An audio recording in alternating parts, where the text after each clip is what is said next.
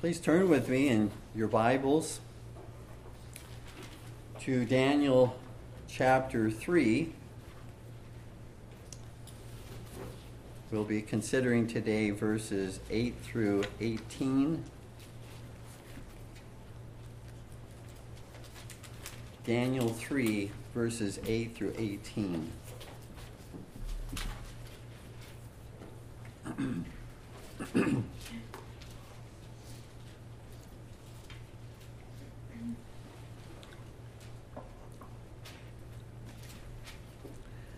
Wherefore, at that time, certain Chaldeans came near and accused the Jews.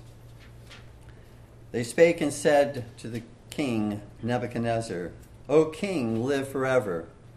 Thou, O king, hast made a decree that every man that shall hear the sound of the cornet, flute, harp, sackbut, psaltery, and dulcimer, and all kinds of music, shall fall down and worship the golden image and whoso falleth not down and worshippeth, that he should be cast into the midst of a burning fiery furnace.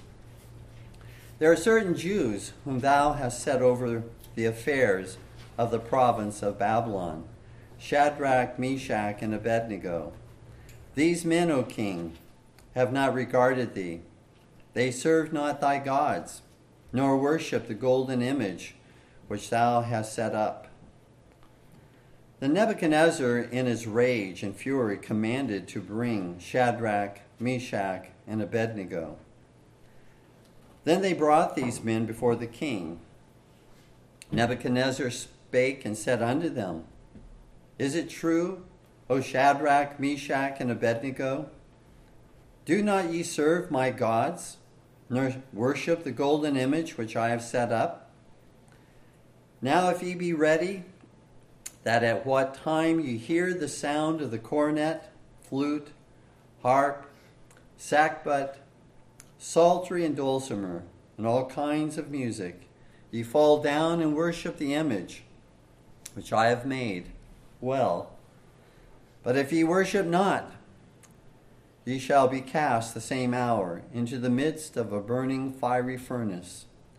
And who is that God that shall deliver you out of my hands? Shadrach, Meshach, and Abednego answered and said to the king, O Nebuchadnezzar, we are not careful to answer thee in this matter. If it be so, our God, whom we serve, is able to deliver us from the burning fiery furnace, and he will deliver us out of thine hand, O king. But if not, be it known unto thee, O king, that we will not serve thy gods, nor worship the golden image which thou hast set up.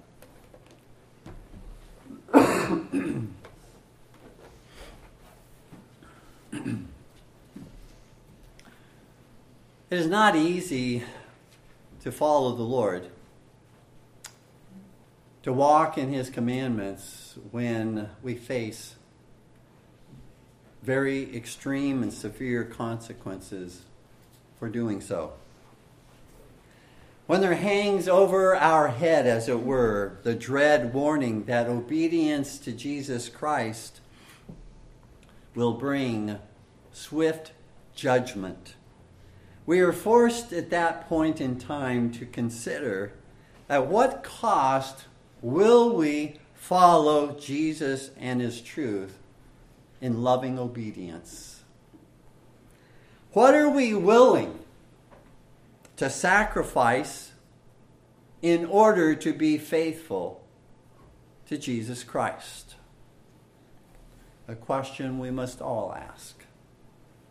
Christians around the world, certainly more than what we presently see in the United States, daily suffer the harshest of consequences because they will not bow the knee to the unlawful commands of rulers, but rather have covenanted with the Lord their God to follow his word regardless of the consequences.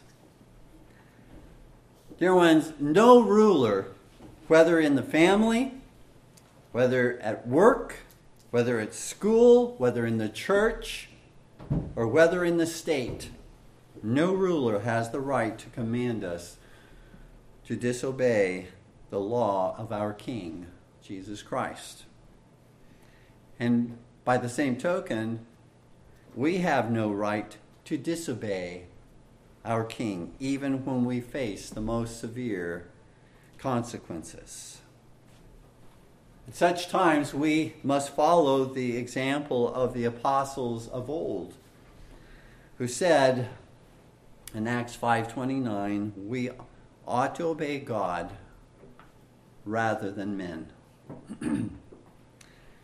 well, this true and inspired account that is before us today details for us what three young men were willing to sacrifice in order to honor, love, and obey the Lord. They were willing to sacrifice their lives. Let us hear their testimony and let us follow their testimony today. Our main points are these. First main point an envious accusation. Daniel 3, verses 8 through 12. The second main point a second chance in Daniel 3 13 through 15. And the third main point a godly resistance in Daniel 3, verses 16 through 18. So, first of all, an envious accusation.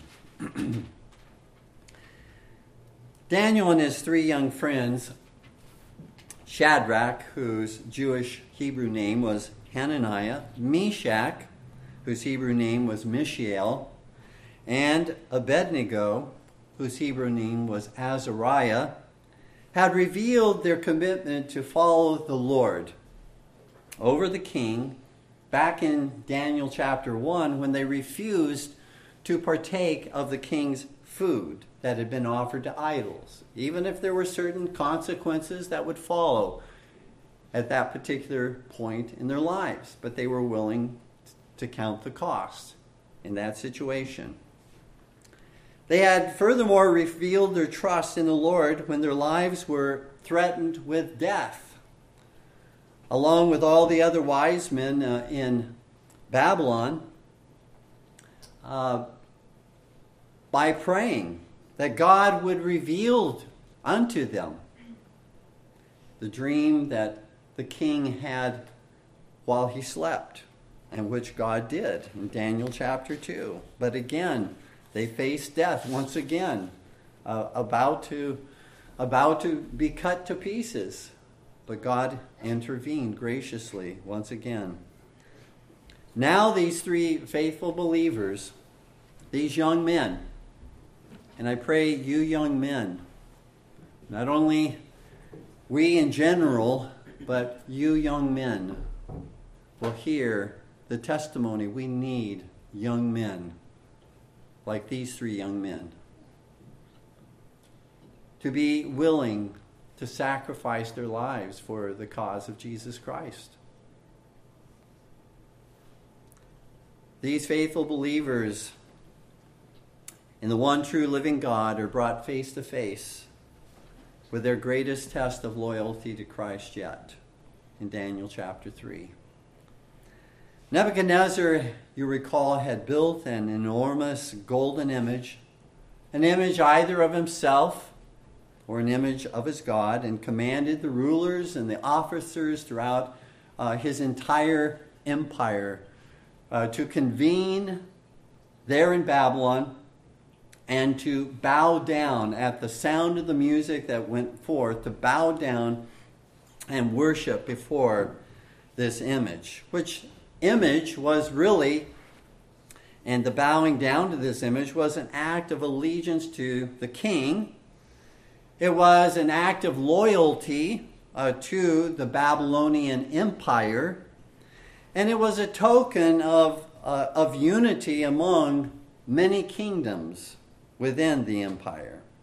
And so this false worship uh, had many civil consequences and implications as well by what it was saying, not only by way of uh, religious issues, but also by way of civil issues. The king threatened that anyone who refused to do so would be cast into the midst of a burning fiery furnace in Daniel 3 6. And so the music played, and we read what happened next in Daniel 3 7. Therefore, at that time, when all the people heard the sound of the cornet, flute, harp, sackbut, psaltery, and all kinds of music, all the people, the nations, and the languages fell down and worshiped the golden image that Nebuchadnezzar the king had set up. Notice, all the people. All that is, except three young, faithful men who refused to follow the multitude to do evil. Now, we're not told where Daniel was when this was going on, but I believe we can safely assume that if he was in Babylon at this time, he would have been standing there with his dear brethren in the faith. He was likely away on some urgent business, inasmuch as he was one of the chief rulers in Babylon, having been appointed to that position by Nebuchadnezzar, as we saw in the previous chapter. Beginning in verse uh, 8, we read that certain Chaldeans approached the king and accused the three young men of refusing to bow before the king's image in verse 8 says, Wherefore at that time certain Chaldeans came near and accused the Jews. Uh, that English word accused is really uh, a very polite word to say that they were merely accused. Uh, the Aramaic word uh, that is used here is very strong and means they devoured the Jews. They devoured the Jews. Like wild beasts, they devoured the Jews.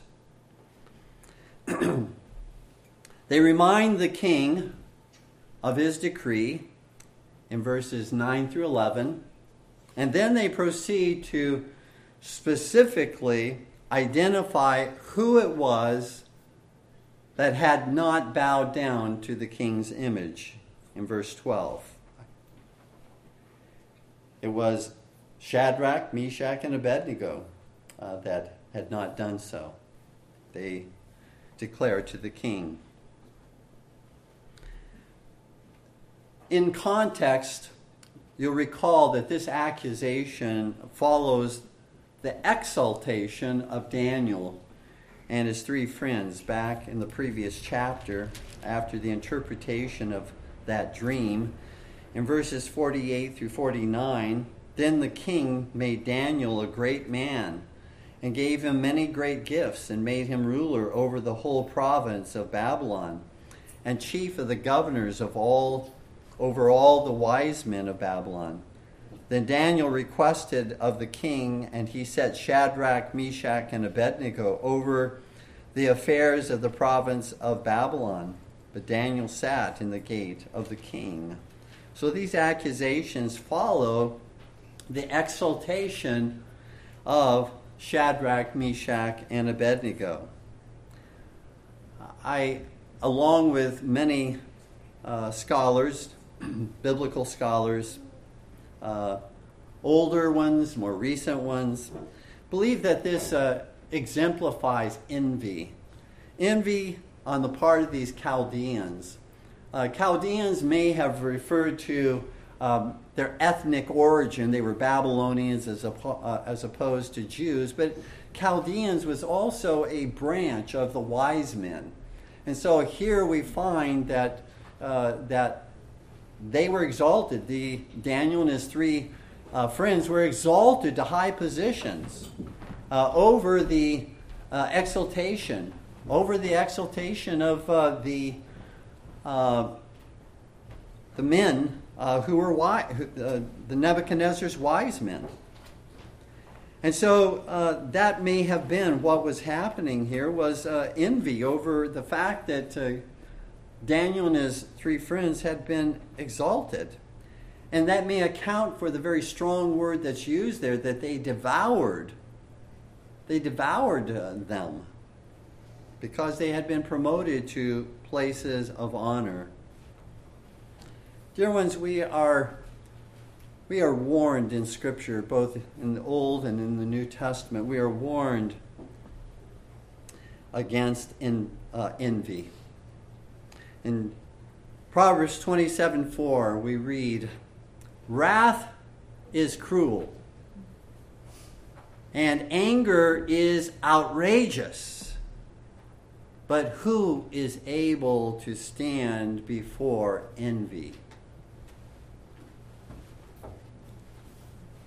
Who is able to stand before envy. The, the idea is no one is able to stand before envy because envy not only is angry, angry uh, envy seeks the destruction of those against whom they are envious.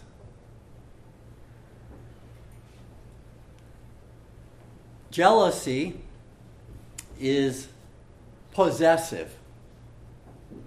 Jealousy is possessive and selfishly does not want to share what it has with others. It's jealous over what it possesses. Covetousness sinfully desires what belongs to others and will not be content until it has it. But envy not only desires what belongs to others, but goes beyond that to wish, to speak, and to act to destroy others in order to obtain what others have. Mark 15:10 as Jesus stood before Pilate at his trial we read, For he, that's Pilate, knew that the chief priests had delivered him, delivered Jesus, for envy, out of envy. They not only were covetous, wanting the, the fame, the gifts, the ability to teach like Jesus, the, the following that Jesus had, but they were envious they were out to destroy him. They were out to destroy him. That's what envy leads to. It leads to wanting not only to have what someone else has, but to destroy them so that you can have what they have. Whereas, dear one's charity, the Greek word agape, that is the love of Jesus Christ, according to 1 Corinthians 13 4, envieth not envieth not. That is completely contrary to biblical love, the love of Jesus Christ.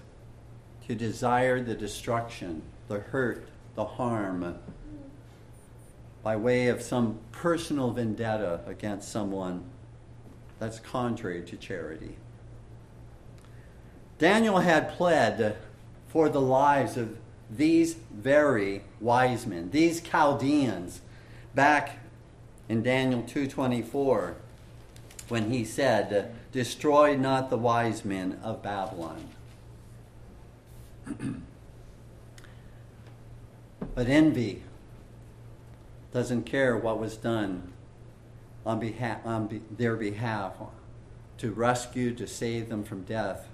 Envy renders evil for the good done to it. We are warned in the New Testament, dear ones, about devouring one another, becoming like wild beasts in devouring one another so as to destroy one another. And Paul's letter to the Galatians in Galatians 5, verses 14 through 15, notice the contrast between love and, and between consuming, devouring one another. For all the law is fulfilled in one word, even in this Thou shalt love thy neighbor as thyself. But if ye bite and devour one another, take heed that ye be not consumed one of another. Now, we would probably, again, I, am sure, would find it repulsive that we couldn't even look upon someone eating another body. Eating, literally, physically eating someone's hand, someone's arm, whatever it may be. It would, we would turn away from that. We'd be so repulsed. But why does Paul use that kind of language when it comes to how we speak about one another? Because it ought to be as repulsive to us as if we were eating them physically, that we speak against them to others. That's how God views, and that's how we should view our speaking against one another devouring one another, as these Chaldeans devoured these three young men who stood for Christ.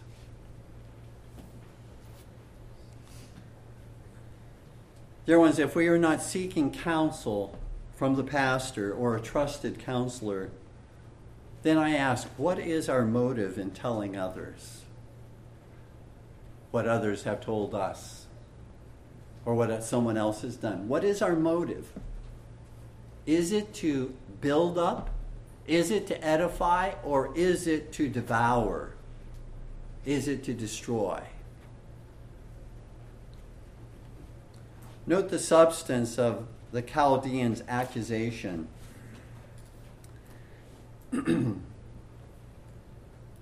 In verse 12. There are certain Jews whom thou hast set over the affairs of the province of Babylon Shadrach, Meshach, and Abednego. These men, O king, these are three accusations. First, have not regarded thee. Second, they serve not thy gods. Third, nor worship the golden image which thou hast set up. These men, O king, have not regarded thee. That is what is being said, they have not shown respect. They've not regarded thee. They've not shown appreciation, O king, for the care and the exaltation that thou hast given unto them, that's come from thee, though they were lowly captives and slaves. And In fact, uh, the Chaldeans are are saying, You have given them all this, and this is how they repay you. They publicly embarrass you, O king. Second accusation they serve not thy gods.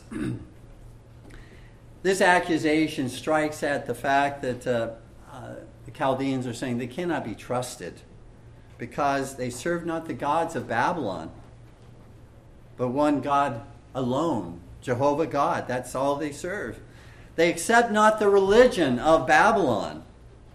They scorn the religion of Babylon.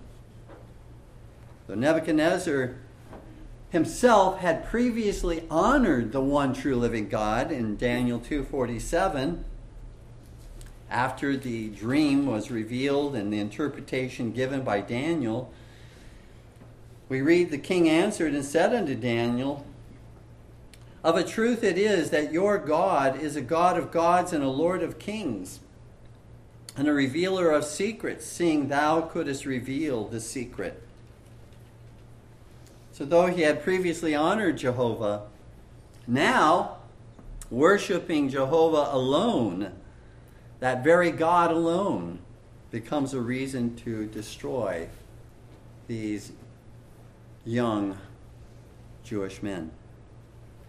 The third accusation nor worship the golden image which Shal has set up. this is uh, an accusation that they are, they are traitors. They have turned against the king, they've turned against Babylon. You remember, as was said in the previous sermon, but also earlier in this sermon, that the image was a token of allegiance to the king and loyalty to the empire, was a symbol of unity uh, within the Babylonian Empire. So, in not bowing down and worshiping, it was not merely a religious issue, but it was also a way of saying, They've betrayed thee, O king. That was, again, the nature of the third accusation brought against them.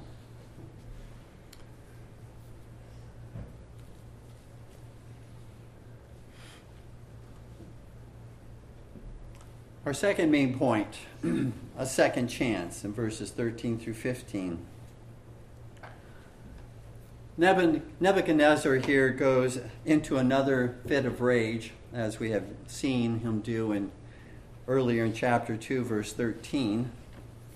Recall there that it says that uh,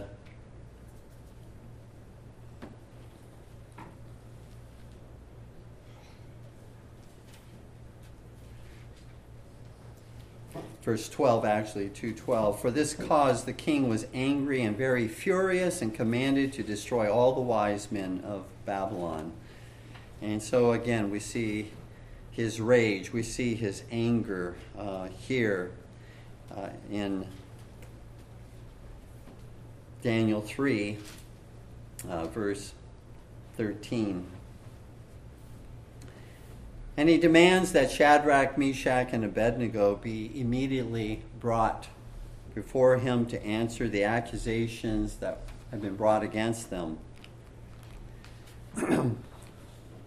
we'll see another instance of uh, Nebuchadnezzar's anger, but uh, I think we can see from these instances that Nebuchadnezzar was an angry man. He was a man that was filled with anger. But I think that to understand his anger, we need to ask the question why was he an angry man? Well, we also know that Nebuchadnezzar was a very proud man. I submit to you that he was an angry man because he was a proud man. A person full of pride, as was Nebuchadnezzar, will also be a person as given to anger. Psalm 73 6 says, Therefore pride compasseth them about as a chain, violence covereth them as a garment. First pride, then violence. When we are filled, Derwins, with anger, it is usually because we have not gotten our way. Plans have not turned out the way that we wanted or people have not pleased us in the way we think they should have. And so we express our displeasure by our anger. So the source of that anger is really pride in our lives. We didn't get what we wanted, or he or she failed us, and therefore we're angry. Life, dear ones, and people did not bow down to our desires, and therefore were angry. They did not bow down to our plans. They did not bow down to our demands. That's pride. At the root, that is pride within us. Dear ones, let us be quick to confess our anger, but especially let us be quick to note that when we are anger, angry, that the source of that anger is our pride. And let us be quick to confess our pride before God. On the other hand, humility submits itself to the providence of God and even to spoiled plans and desires, dreams that we have, or ways in which people have failed us. Humility submits itself to that under the mighty hand of God, under God's providence.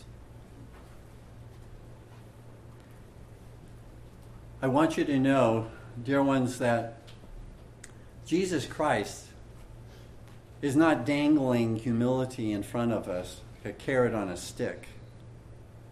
Jesus Christ has already purchased humility and peace for us when he died upon the cross.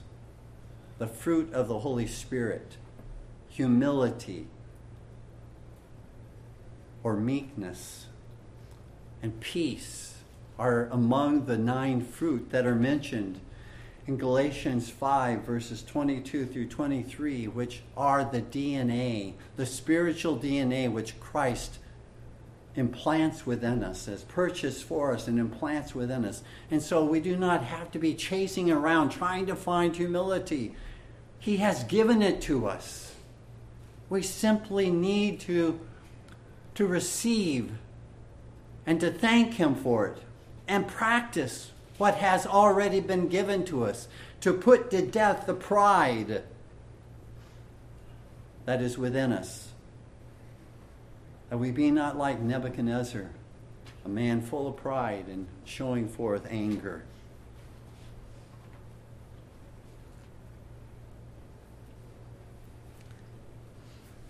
And let's be clear, too. No one can make us angry.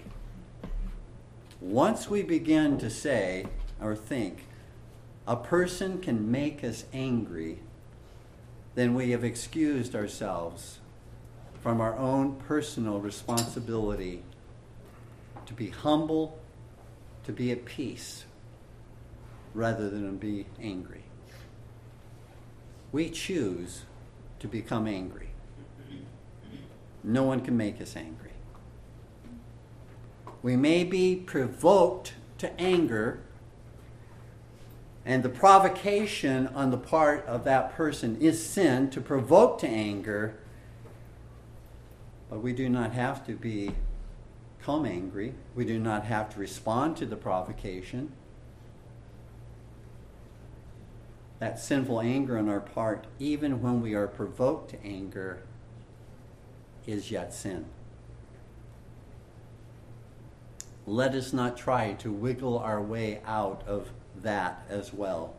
We're responsible for our anger. We cannot say, but he or she made me angry.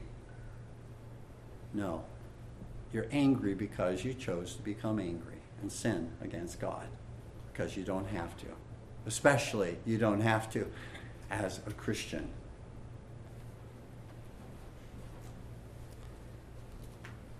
Nebuchadnezzar then asked these faithful young men in verse 14, Is it true?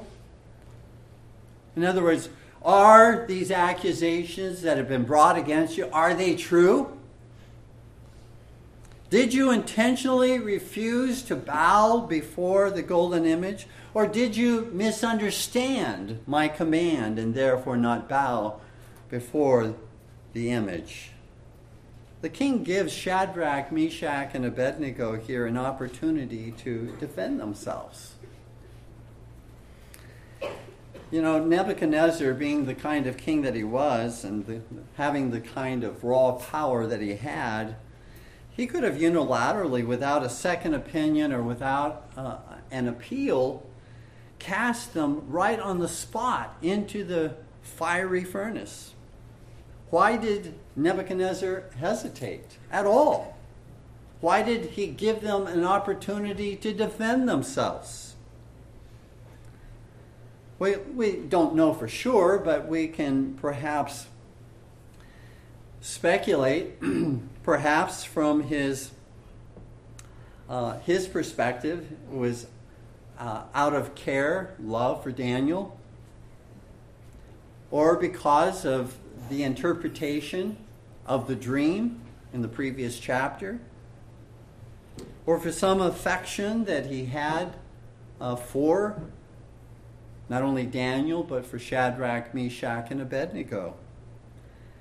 But whatever the motivation might have been from Nebuchadnezzar's perspective,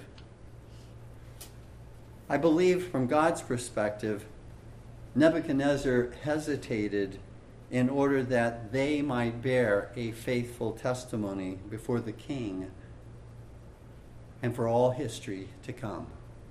That we might have a faithful testimony, that we might follow in their footsteps. Nebuchadnezzar actually gave Shadrach, Meshach, and Abednego a second chance, even in verse 15.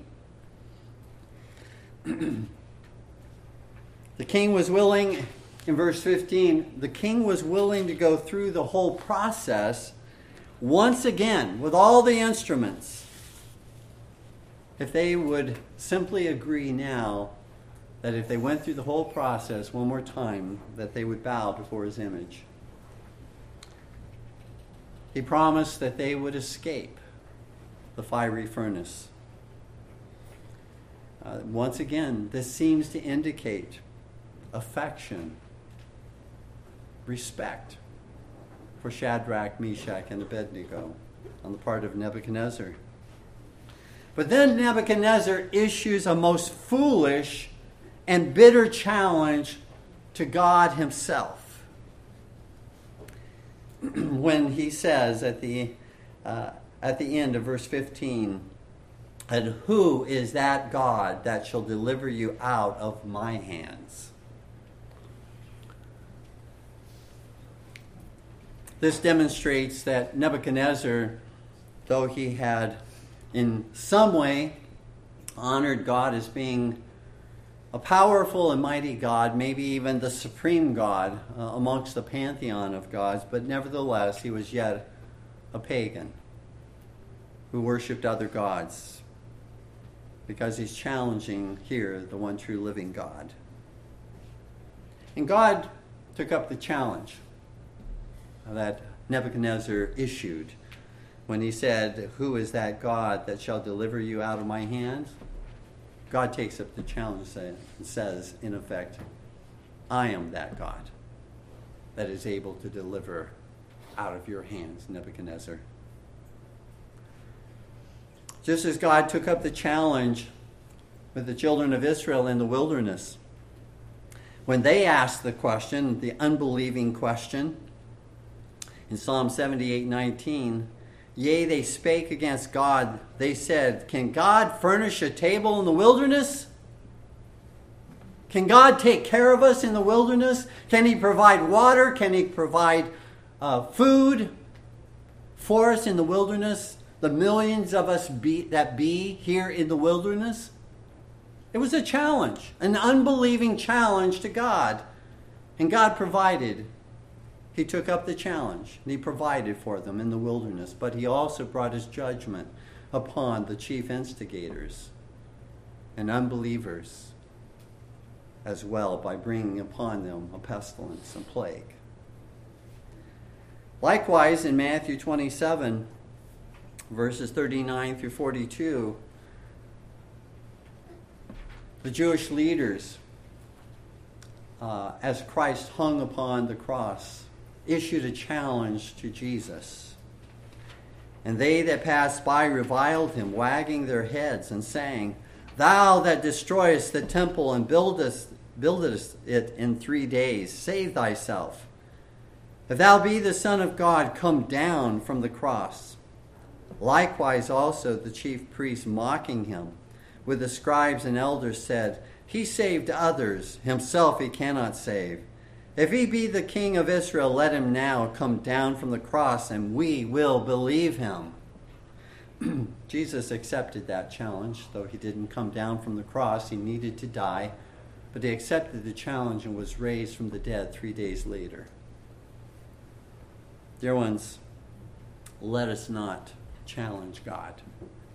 Let us pour out our hearts unto him, but let us not challenge God and dare God to be God. It is to tempt the Lord God. That is unbelief on our parts when we do so. God, help us to close our mouths, put our hands over our mouths, and in our hearts to realize such a challenge is very sinful and wicked. And we find that it was unbelievers in the Bible that issued such challenges to the Lord God. And if we have done so, there's mercy. Just as, uh, just as if we, uh, when we devour one another, there's mercy with God. There's mercy and forgiveness with the Lord. And there's mercy when we challenge Him in unbelief. If we'll simply cast ourselves upon His mercy and not continue in that sin. Third main point a godly resistance, verses 16 through 18. Shadrach, Meshach, and Abednego answered and said to the king, O Nebuchadnezzar, we are not careful to answer thee in this matter. What do they mean by that? We are not careful to answer thee in this matter. What they're saying is that they do not need to answer the king it was not necessary for them to answer the king. Why wasn't it necessary? because Nebuchadnezzar knew in his heart that their God, Jehovah God, was the one true God to be worshipped as he makes declaration of, of the living God in Daniel 2:47. He knew the truth. He knew the truth and was suppressing the truth in unrighteousness according to what Paul says in Romans 1:18 he was turning against the light that he had received from the Lord and it's always dangerous dear ones when we turn away from the light that God has given to us when we determine that we're going to walk contrary to the light, we're going to walk in the opposite direction, we're going to be walking in darkness. Because Nebuchadnezzar was turning against the light, he would not therefore be given more light by way of some lengthy de- defense at that particular point in time. Dear ones, when we reject God's light, God's truth, God's righteousness, God leaves us in our ignorance and in our rebellion against Him. Dear ones, do not reject the light that God has given to you. Walk in the light as He is in the light. And then in verse 17 and following, verses 17 and 18. Shadrach, Meshach, and Abednego continue. If it be so, that is, what they're saying is, if it be so that we are cast into the burning fiery furnace, no matter what you do to us, whatever the consequence, whatever the sacrifice that we must make, we will not worship your golden image. That we will not do. Do to us whatever you will. No amount of second chances, third chances, or whatever chances is going to change our mind. They were standing like Luther at the Council of Worms, who said, Herein I stand I can do no other.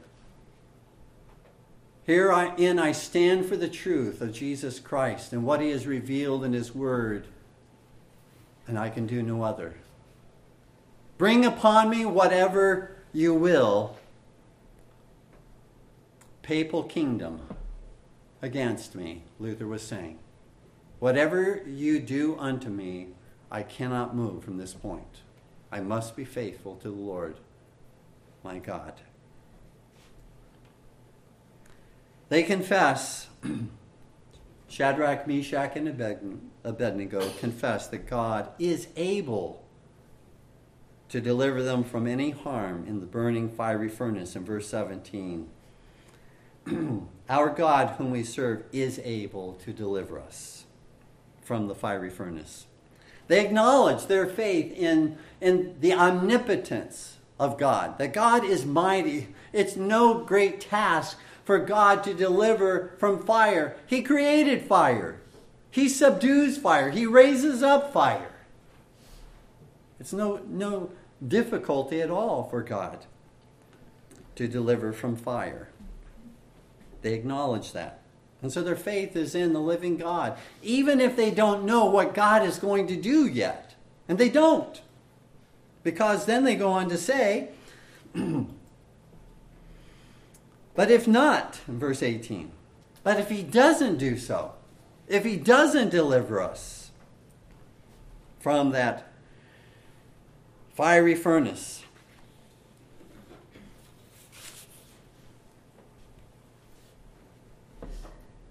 We're still not going to bow down. We're still not going to worship this image that you have set up, O King.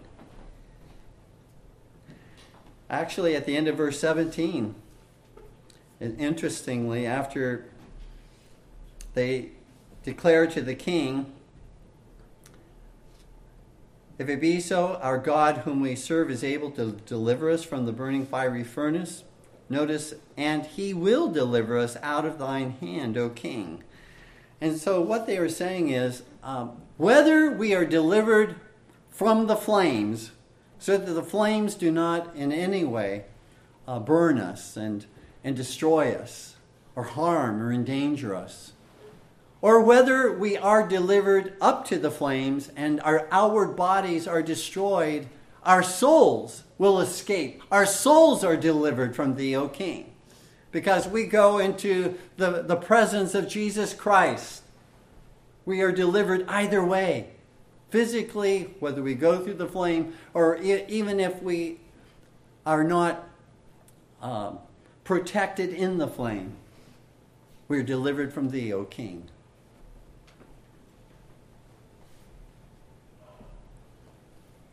Regardless of what God purposes to do with them. They plainly confess that they will not bow down to his image. As I said, they did not know at this point what God was going to do with them, but they did know something, and that was that they could, could not deny the Lord by bowing down to this image. Will we love him, serve him, and follow him into the fiery furnace that we face, whether it's an actual fiery furnace or some other trial, tribulation, affliction, suffering, whatever it may be, will we ourselves love Him, serve Him, and follow Him into the fiery furnace? Job says, after all that he had gone through, and experience in Job 13 15. Though he slay, slay me, yet will I trust in him. But I will remain and maintain mine own ways before him.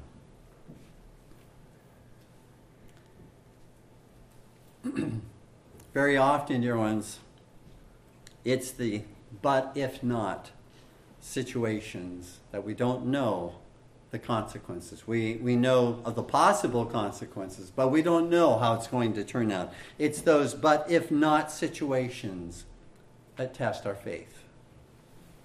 When we don't know what we may have to suffer for standing for the truth. I've seen different people who have been credited for the following statement, one among whom is John Knox.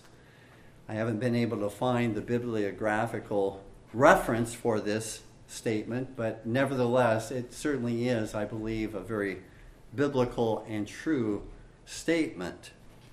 resistance to tyranny is obedience to God. Resistance to tyranny is obedience to God. These faithful young men would not bow the knee even under the most extreme pressure to do so. The threat of being burned alive.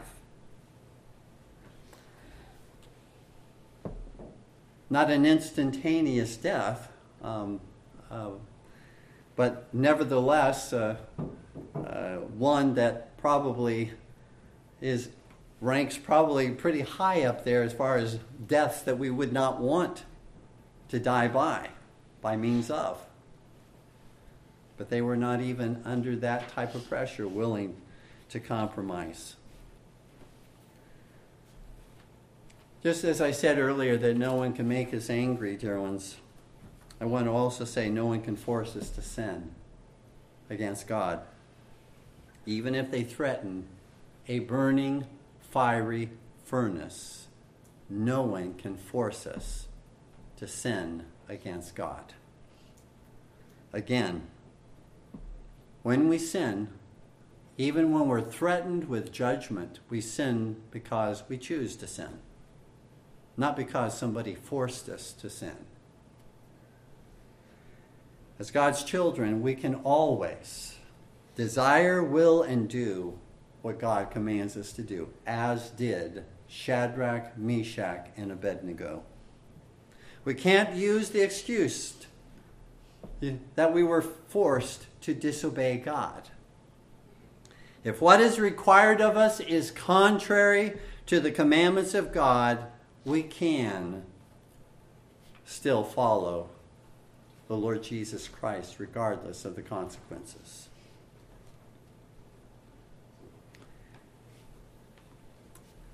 Is Jesus and his truth only precious to us when there are no threats of punishment, when there is no cost for obeying Him, when there is no sacrifice for following Him? Is that the only time that His truth, that Jesus and His truth are precious to us? Dear ones, ought not Jesus and His truth be precious to us when we must suffer for loving Him and obeying Him, regardless of the cost, whether it means the loss of family, friends, whether it means the loss of a job, whether it means the loss of possessions, or whether it means the loss of our life. If we, dear ones, will not follow Christ, in the smaller sacrifices that He presents to us right now, what assurance do we have that we will do so when greater sacrifices are demanded of us? He sends the smaller sacrifices now, dear ones, to build our faith, to trust Him, to walk in loving obedience to Him. He's preparing us. I don't know what lies ahead for us, or for our children. I'm not a prophet in knowing what will happen next week or next year or something of that nature. But the Lord is calling all of us now to be willing to make sacrifices for Jesus Christ and His truth. What are we willing to give up? What are we willing to sacrifice for our Savior? But our hearts cry out. Our hearts cry out, I am afraid. So is David. Psalm 56 3 What time I am afraid, I will trust in thee. David was afraid. And yet he was the one who slew Goliath. He was the one who slew lions and bears. He was the one who slew many, many Philistines. But he says, What time I am afraid, I will trust in thee. Dear ones, we all need courage. We all need a holy boldness because we are all afraid. We're all afraid. And to admit that is simply to be honest. We're all afraid. Courage, dear ones, is not the absence of fear. It is doing by God's grace and through His strength alone what God commands, even in the face of fear.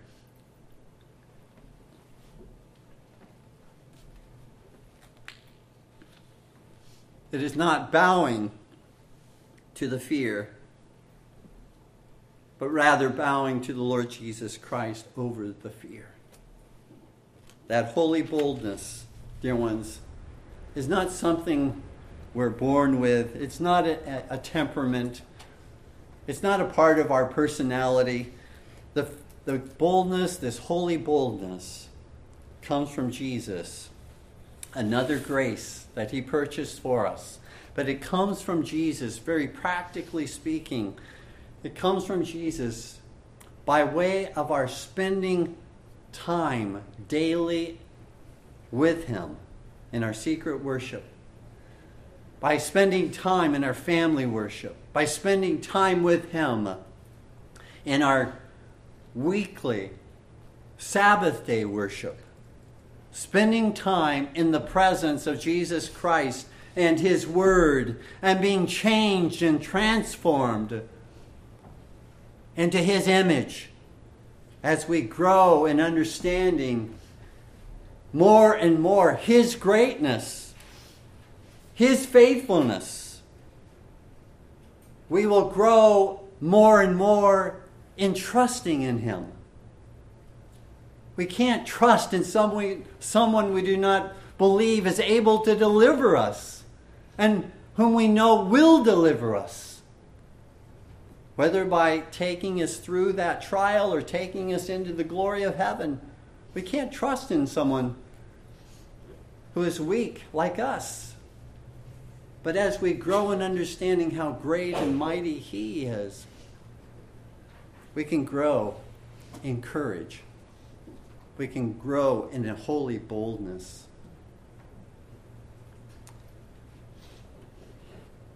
As we close, dear ones, we do not follow Jesus because it is easy to do so or because many do so. We follow the Lord because he is worthy to be followed. He is worthy. He created us, He has provided for us, and He has redeemed us. He is worthy. And so we follow Him because He is worthy to be followed. We deny ourselves.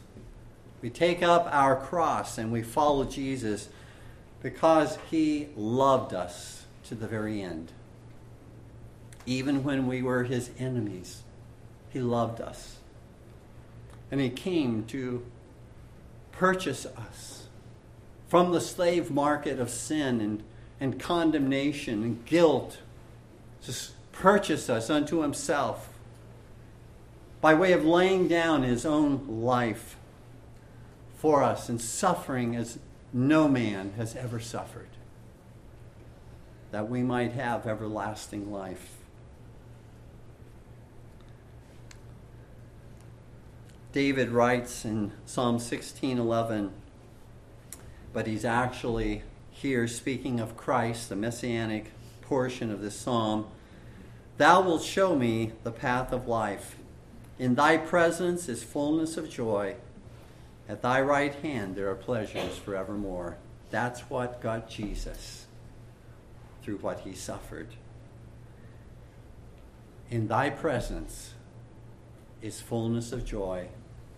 At thy right hand there are pleasures forevermore. And, dear ones, that's the comfort. The comfort that Jesus had, that's the comfort that will carry us likewise through. When that truth becomes so real to us by faith, that we can draw upon that and endure anything because at thy right hand is fullness of joy, and in thy presence there are pleasures forevermore. And that is, again, so deeply buried, so rooted in our lives, we will, like Jesus, be able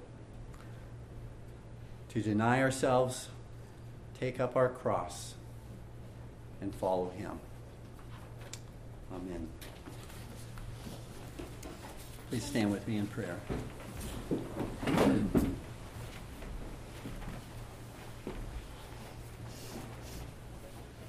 Heavenly Father,